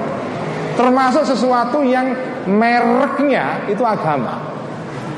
Nah, ini penting sekali karena kita sekarang hidup di zaman ketika agama ini sekarang dijadikan sebagai alat politik. Jadi sesuatu yang mereknya seolah-olah itu religius itu bisa juga menjadi fitnah bagi kita juga. Jadi ini warning, kitab Ihya itu kitab yang mengingatkan kita terus-menerus supaya kita hati-hati. Dalam segala langkah kita itu selalu ada jebakan. Kenapa? Karena kalau kita mengikuti keterangan Imam Ghazali, ya, Imam Ghazali pernah mengutip sering kali mengutip hadis yang terkenal itu inna likulli insanin syaiton syait likulli insanin syaiton setiap manusia itu punya setan dalam dirinya. Kalau manusia itu HP, setan itu aplikasi yang terinstall otomatis dalam diri kita. Semua manusia di dalam dirinya itu ada setannya. Ada dalam kata lain, ada kekuatan jahat pada semua diri manusia. Ketika kanji Nabi mengatakan begitu Sahabat ada yang agak nakal Nyelonong bertanya. Termasuk jenengan juga punya setan kanji Nabi.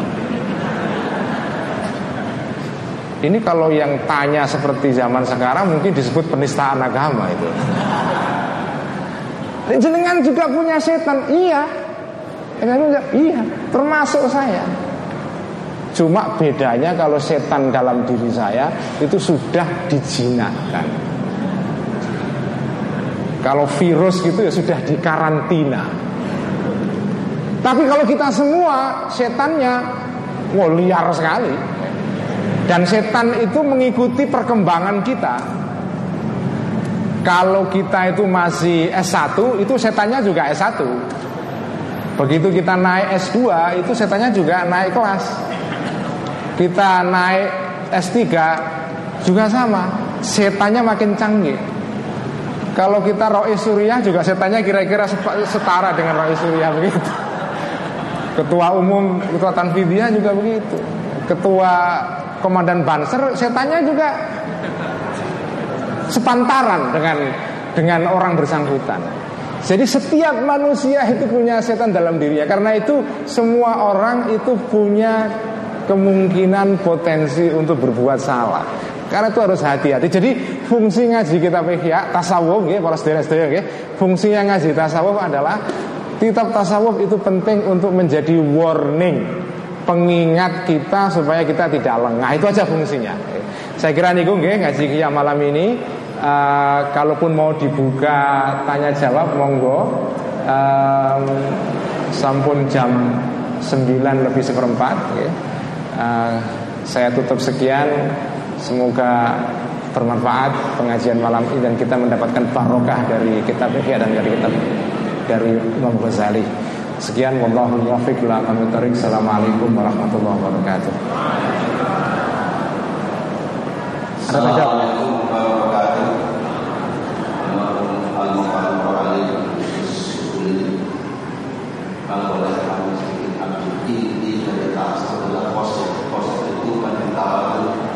dan alhamdulillah kemudian warga nanti ini sudah meskipun pada yang baru mengajar baru belajar ikhtiar sebut sudah menamakan tahu dan kita sudah beribadah dari ceramah beliau tentu ada yang paham ada yang tidak paham ada yang sama sekali tidak paham. Maka saya juga kepada tidak kira-kira karena waktu mau diberi berapa kesempatan dari tiga? Tiga. Yes. kesempatan jadi itu langsung saja monggo. Kita bagi satu. Perempuan satu. Dari Pak Kiai. Sebelah sana. Kalau begitu dua dulu silakan tinggal satu. Nanti monggo Pak.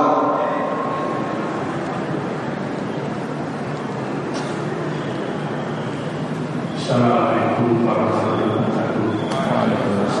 Ada satu pertanyaan yang ada di sini siapa yang kenal dokter Dengan Zakir Naik. Ya.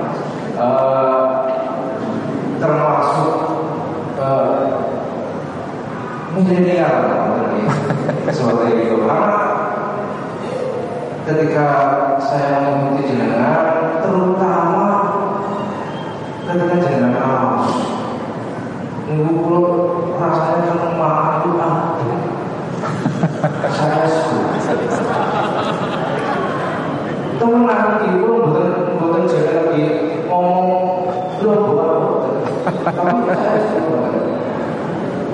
Sing tidak orang ini, iya. pulau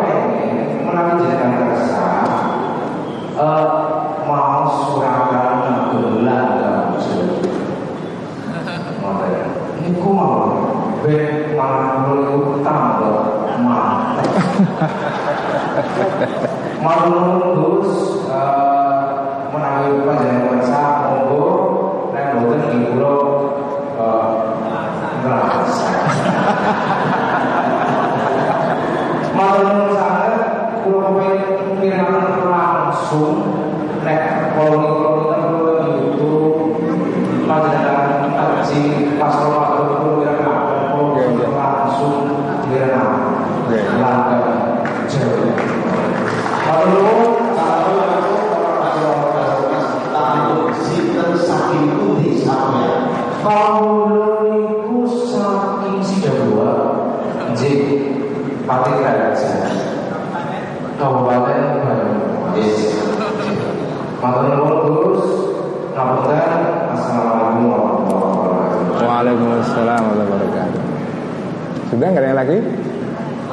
Sampun ya.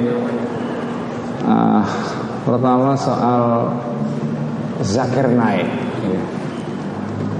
Mungkin sebagian belum ada yang kenal ah, Zakir Naik ini adalah ahli debat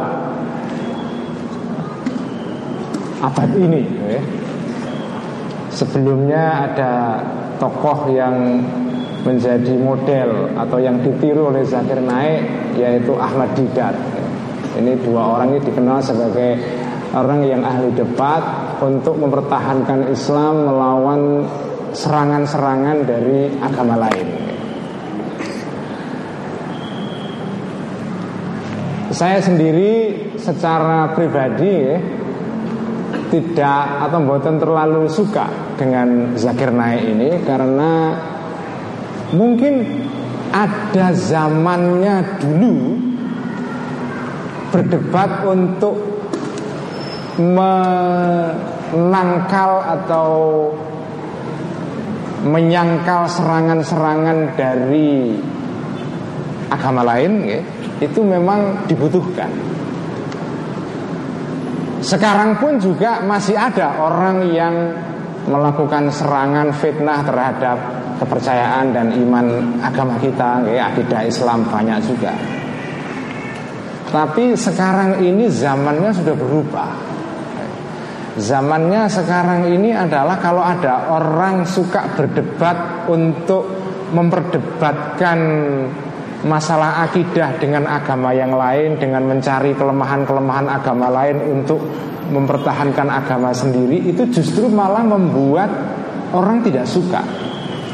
Karena itu pendekatan dakwah Islam dengan cara debat ala Zakir Naik itu sebetulnya tidak efektif malah.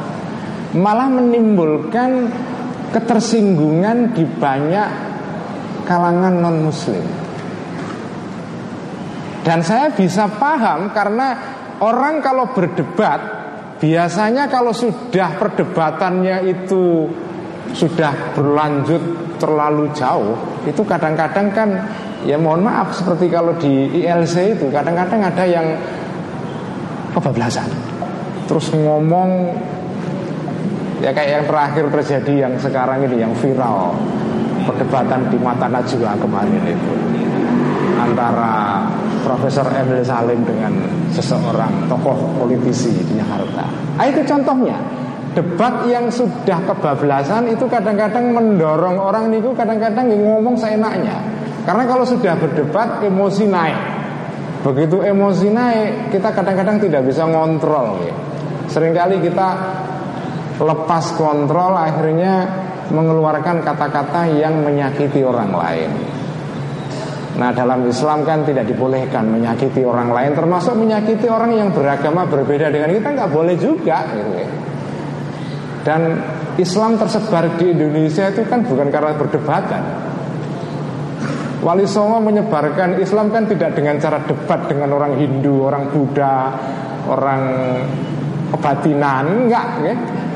Wali Songo menikah menyebarkan agama Islam ya dengan contoh Dengan tindakan dengan toladan dengan melaksanakan ajaran Islam yang rahmatan lil alamin itu yang membuat orang justru tertarik masuk Islam saya pernah pernah waktu ngaji ihya di Eropa mampir di nopo Belgia berkunjung ke seorang warga Indonesia dari Aceh yang tinggal di Belgia sudah lama. Dia cerita, singkatnya, teman saya ini bercerita bahwa dia pernah suatu saat melakukan sesuatu yang tidak normal di Belgia, yaitu dia melaksanakan tradisi yang ada di daerah Indonesia ini. Dia mengirimkan makanan kepada tetangganya.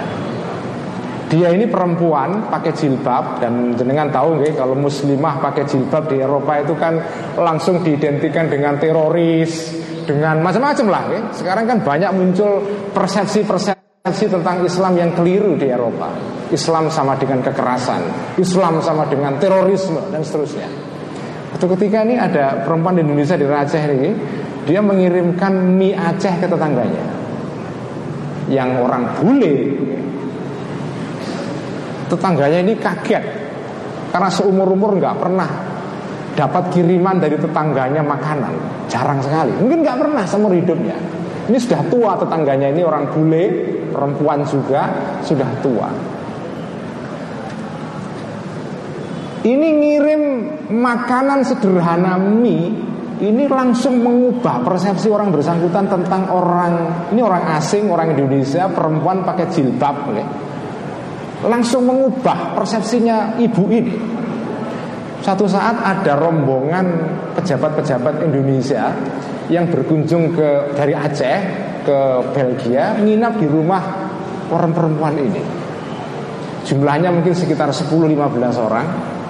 Nginep di rumahnya ya rumahnya kecil jadi ya desak-desaan besok harinya tetangga ini orang bule ini tanya rumah kamu kok rame ada apa? Oh ini bu ada teman saya dari Indonesia yang mampir nginap ya, karena ada acara gitu lain kali kalau ada tamu banyak begitu kamu bisa pakai kamar di rumah saya sebagian. Kenapa kamu desak-desaan di rumah kamu Sebagian suruh tidur di rumah saya? Ini contoh. Padahal kalau mie di sini kan barang biasa ya. Tapi ini mie mengubah persepsi orang. Nah itu.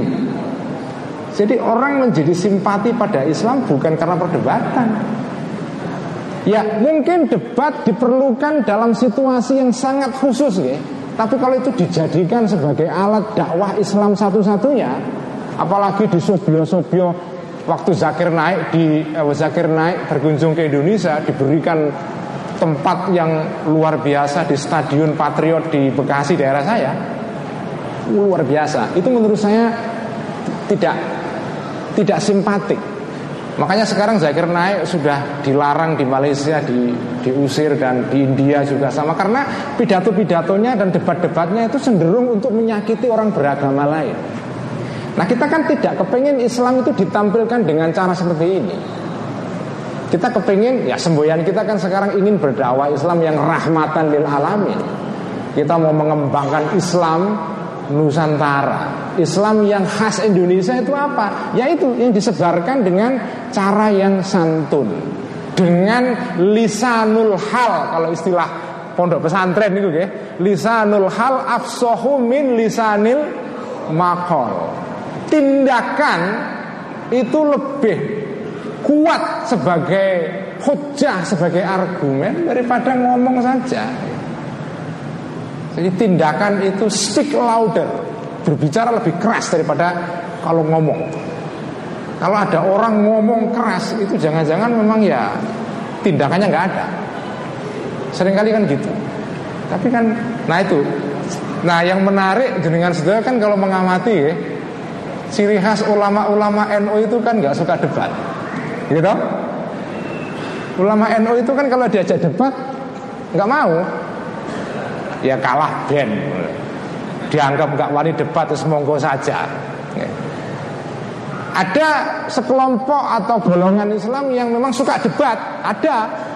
Tapi kalau NU nggak mau karena bukan bukan gayanya orang NU itu suka debat.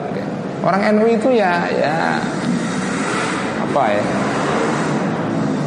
Kadang-kadang sampai tawadunya itu berlebihan sehingga sehingga ya, akhirnya di, digilas oleh kelompok-kelompok lain. Makanya sekarang mungkin ya kadang-kadang perlu sedikit takabur kadang-kadang. Ya.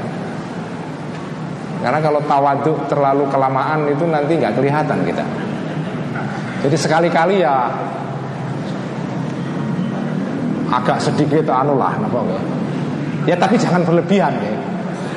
Melihatkan harga diri, ya. tapi jangan berlebihan.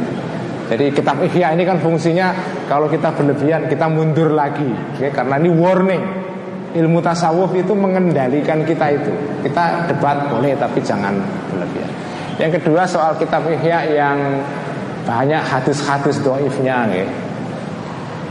Tadi Mbak siapa? Durratun Nafisah ya.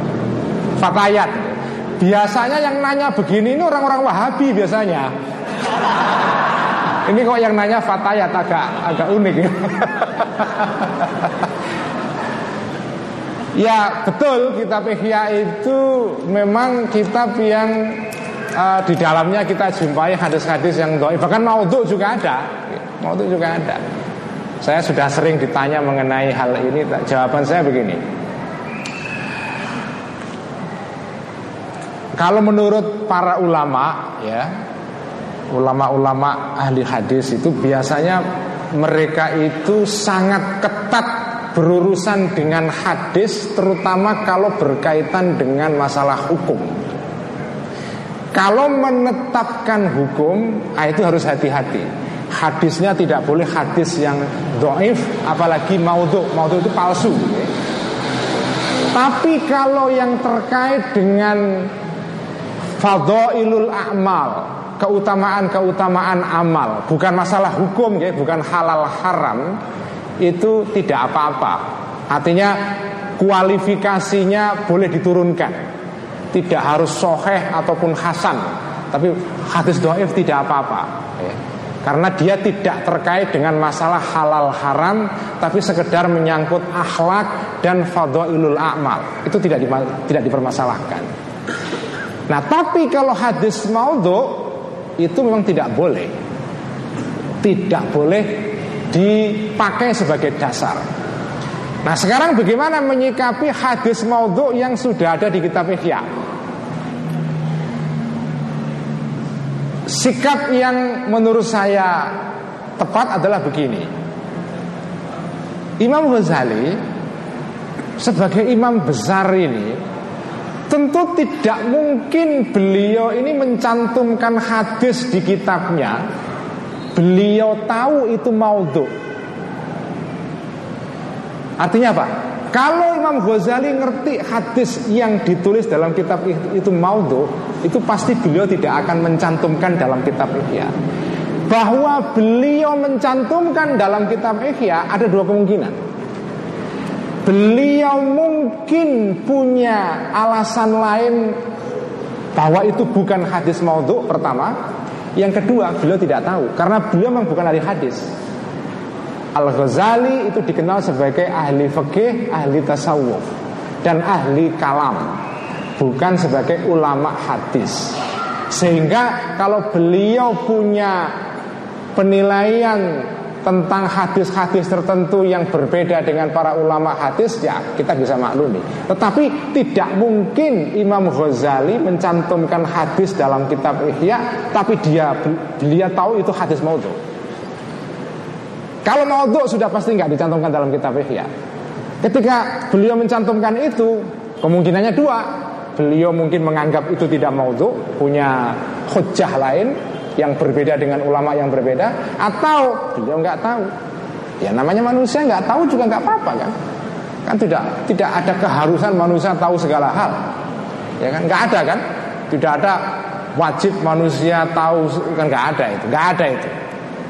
Kita ingat ya cerita Imam Malik. Imam Malik kan pernah punya kisah menarik. Ini Imam Malik ini imam pendiri madhab. Pernah suatu ketika ditanya sekitar 15 masalah itu yang dijawab cuma sedikit selebihnya nggak tahu aku nggak tahu aku dan itu yang bagus orang yang tidak tahu walaupun dia alim ya udah bilang aja nggak tahu ini kan problemnya orang sekarang kalau sudah dianggap penceramah atau alim itu ditanya harus jawab. Kalau nggak tahu dipaksa ditahu-tahu kan. Yang terjadi apa? Ya akhirnya ngomong ngawur. Yang kata Gusmus, Gusmus tahu ya, bapaknya istri saya. Gusmus ngendikan cobaan atau penyakitnya para ahli ceramah itu adalah mikrofon. Kalau sudah di hadapan mikrofon itu udah kadang-kadang tergoda ngomong apa saja termasuk ngomong tentang sesuatu yang dia tidak punya informasi. Karena afat afatul mikrofon. Afatnya mic ini loh. Ini mic ini ini setan sebetulnya ini. Ini kalau sudah orang pegang mic itu udah dia merasa berkuasa ngomong apa saja ya, gitu. jadi itu uh, saya menganggap ya, Al Ghazali tidak mungkin beliau mencantumkan hadis dalam kitab Ihya kalau beliau tahu itu maudhu. Nah, sekarang kalau ada hadis maudhu dalam kitab Ihya, bagaimana sikap kita? Sikap kita adalah kalau kita baca hadis maudhu dalam kitab Ihya, kita jangan menganggap itu hadis. Walaupun Imam Ghazali menyebutnya sebagai hadis. Karena beliau mungkin punya hujah yang lain Atau beliau tidak tahu. Tapi kalau kita meyakini itu hadis maudhu Ya sudah kita baca saja Tapi tanpa kita yakini itu sebagai hadis. Itu pertama. Yang kedua itu dari segi matannya ya. Matanya redaksinya. Karena itu maudhu bukan hadis. Dari segi isinya ya, Dari segi isinya harus kita bedakan. Hadis maudhu itu harus kita lihat dari dua segi. Dari segi sanatnya, matannya Eh, dari segi sanatnya dan dari segi isinya. Dari segi sanatnya kalau itu maudhu Kita tidak boleh menganggap itu sebagai hadis. Tapi dari segi isinya Kita lihat Karena hadis maudhu itu isinya bisa Ada dua kemungkinan Bisa berlawanan dengan hadis lain yang lebih soheh bisa isinya sama dengan hadis yang sahih. Nah, sepengetahuan saya membaca kitab Ihya, tidak ada satupun hadis di dalam kitab Ihya yang disebut maudhu yang isinya berlawanan dengan hadis lain yang sahih. Nggak ada. Memang maudhu menurut ahli hadis. Mungkin menurut Imam Ghazali beda. Menurut beda. Ya nggak apa-apa, ulama beda pendapat biasa saja. Tetapi isinya tidak bertentangan dengan hadis lain yang sahih atau ajaran Islam lain dalam Quran. Setahu saya tidak ada. Jadi pada akhirnya kesimpulannya kitab Ihya sebetulnya walaupun ada hadis doifnya terutama yang doif tidak jadi persoalan karena menurut para ulama sendiri hadis doif bisa dijadikan dalil di dalam fadhailul amal keutamaan-keutamaan amal akhlak itu boleh. Kalau menyangkut halal haram itu tidak boleh. Harus hadisnya sahih atau minimal hasan ya, baik hasan li atau hasan li ghairi nggak apa-apa. Tapi kalau doif itu tidak boleh. Tapi kalau masalah akhlak tentang keutamaan surat dalam Al-Quran ini atau itu tidak soal. Itu itu itu jawaban standar saya selalu kalau saya ditanya tentang ihya begitu. Yang yang terakhir eh, matur nuwun Mas Wahyu okay, uh, yang sudah mengikuti pengajian saya dan mengapresiasi pengajian saya. Banyak orang yang suka saya ngaji ihya okay karena sudah dianggap bertobat katanya.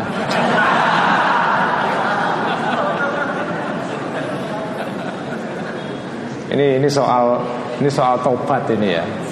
Ini kadang-kadang agak agak sering kali orang menggunakan istilah bertobat itu dengan dengan tidak tepat. Orang yang punya pendapat beda dalam bidang ilmu itu tidak bisa disebut sebagai orang bertobat. Imam Ghazali waktu muda itu beda dengan Imam Ghazali waktu tua. Beda. Kalau kita baca kitab Ihya dengan kitab-kitab beliau yang sebelum kitab Ihya itu beda nadanya. Itu bukan berarti Imam Ghazali bertobat. Ketika Imam Syafi'i di Baghdad punya kaul namanya kaul apa? Kaul Qadim. Lalu ketika beliau pindah ke Mesir kemudian punya pendapat yang beda namanya kaul Jadid. Itu bukan berarti Imam Syafi'i bertobat. Orang berpendapat itu bisa berubah dalam hidupnya. Itu bukan bertobat. Itu perkembangan. Bukan tobat. Tobat itu di dalam masalah maksiat Yaitu melakukan tindakan yang melanggar Hukum Allah melanggar aturan agama. Orang maksiat itu tobat. Orang berpendapat itu bukan maksiat. Orang berpendapat beda biasa. Namanya berpendapat asal ada hujahnya Asal ada dalilnya nggak masalah tapi kalau orang maksiat itu bukan berpendapat, maksiat itu tindakan, ya. tindakan kita melawan hukum Allah. Itu namanya maksiat. Karena itu disuruh bertobat kembali kepada Allah. Karena maksiat. Tapi kalau berpendapat itu bukan artinya maksiat. Jadi kalau ada ulama punya pendapat A pada waktu tertentu pindah ke tempat lain punya pendapat yang berbeda, itu bukan bertobat namanya. Jadi ya itu perkembangan pendapat dalam diri manusia yang sudah biasa. Nah banyak yang suka dengan ngaji Ihya saya Alhamdulillah ya. Dan saya senang sekali karena gara-gara ngaji Ihya ini kemudian Saya kan ngaji Ihya ini tidak Tidak seperti biasa karena ada kekhususannya, ada keistimewaannya yang mungkin ini hanya bisa hadir di zaman era digital sekarang. Ngaji Ihya sekarang disiarkan lewat internet. Nah ini ini ini menurut saya keuntungan bagi Nahdlatul Ulama. Oke. Sekarang ini kita punya alat atau teknologi yang bisa menyebarkan ilmu dengan cara yang mudah. Dulu niku zaman kula mondok di Kajen di Pati sana di Jawa Tengah itu semboyannya itu al ilmu yukta walayati ilmu itu didatangi bukan datang. Jadi kalau kita mau punya ilmu ya harus mondok datang ke guru ngaji. Sekarang di zaman digital itu berbeda saat itu sekarang al ilmu yakti walayukta ilmu datang ke kita sendiri sekarang. Kalau kita baca buka YouTube nih nggih wah ini pengajian banyak banget nih ya ada pengajian ala kelompok sebelah ya. ada pengajian ala NU ada macam-macam ada Gus Paha ada Gus Mus ada Kimemun Zubair almarhum ada banyak banget ya banyak banget dari Purwokerto ada nggak yang ngaji disiarkan secara online ya Nah, kalau belum ada tugas NU Purwokerto Banyumas ya, membuat pengajian digital harus sekarang. Karena ini teknologi yang harus kita manfaatkan. Nah saya beruntung karena punya istri yang mau merekam seperti ini. Ini, ini istri istimewa. Nih, ya, Kalau mau nyari istri carilah istri yang seperti ini. Ya, yang bisa merekam suaminya kalau ngaji. Jadi itu teknologi digital itu penting kita pakai. Karena sekarang ngaji itu ya seperti ini ya. pakai teknologi modern. Jadi al ilmu yakti wala yuta saat ini kok ya. ilmu sekarang datang kepada kita.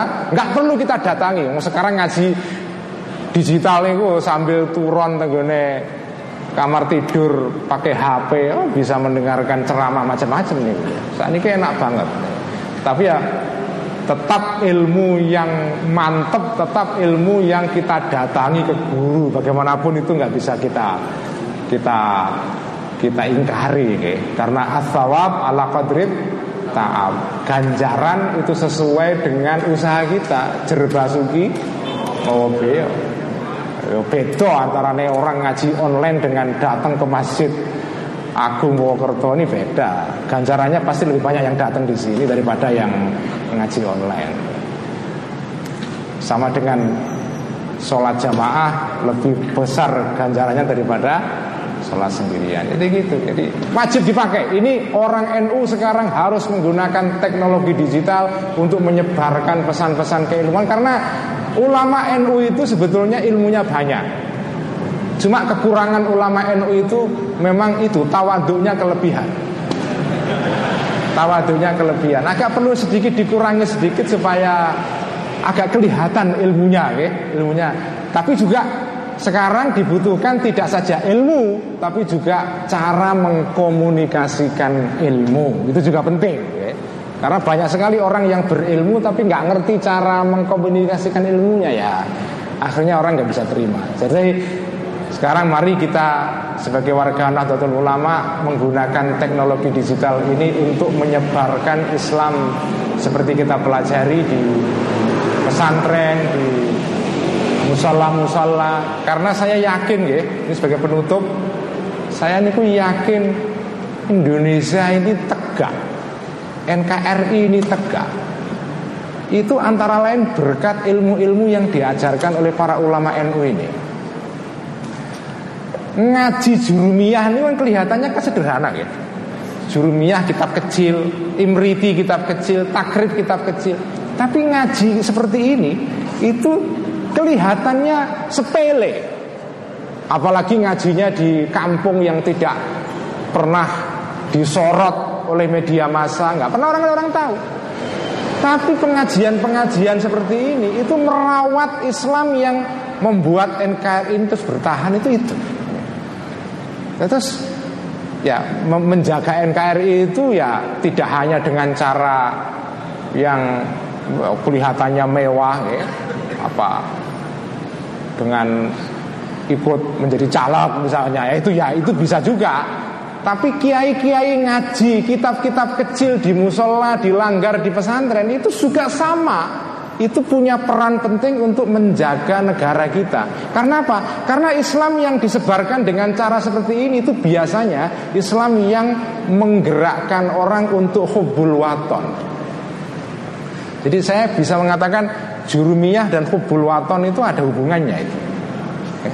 Kitab jurumiyah, kitab akidatul awam dan seterusnya dengan hubul waton itu ada ada hubungannya.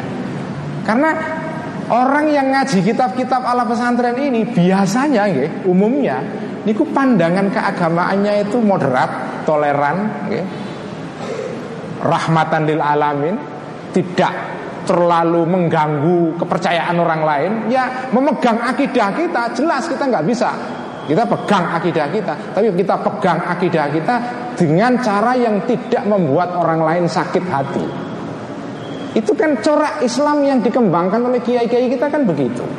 Oleh Mbah Maimun Zubair, oleh Gusmus, oleh Kiai Dimyati, Kaliwungu, oleh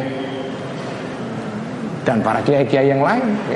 Kiai Mahrus Ali dulu Kiai Maksum Kiai Ali Maksum Kerapya itu semua kan begitu kiai-kiai yang pandangannya itu kalau didengarkan membuat kita jadi adem menjadi kita ini menjadi adem sebagai warga Indonesia tapi juga sekaligus sebagai bangsa warga negara Indonesia.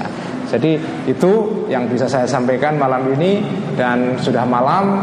Terima kasih atas kehadiran para nahdiyin dan Nahdiyat ataupun yang bukan Nahdiyin yang ikut datang pada malam hari ini terima kasih semoga kita semua mendapat berkah dari kitab Ihya dan dari kitab dari Imam Ghazali dan kalau yang ingin mengikuti pengajian Ihya setiap minggu monggo melalui uh, akun Facebook saya ataupun di YouTube. Semua pengajian Ihya saya semua sudah ada di YouTube berkat kerja keras istri saya ini. Okay. Terima kasih. Sekian, mohon maaf atas segala kekurangan. Wallahu muwaffiq Assalamualaikum warahmatullahi wabarakatuh.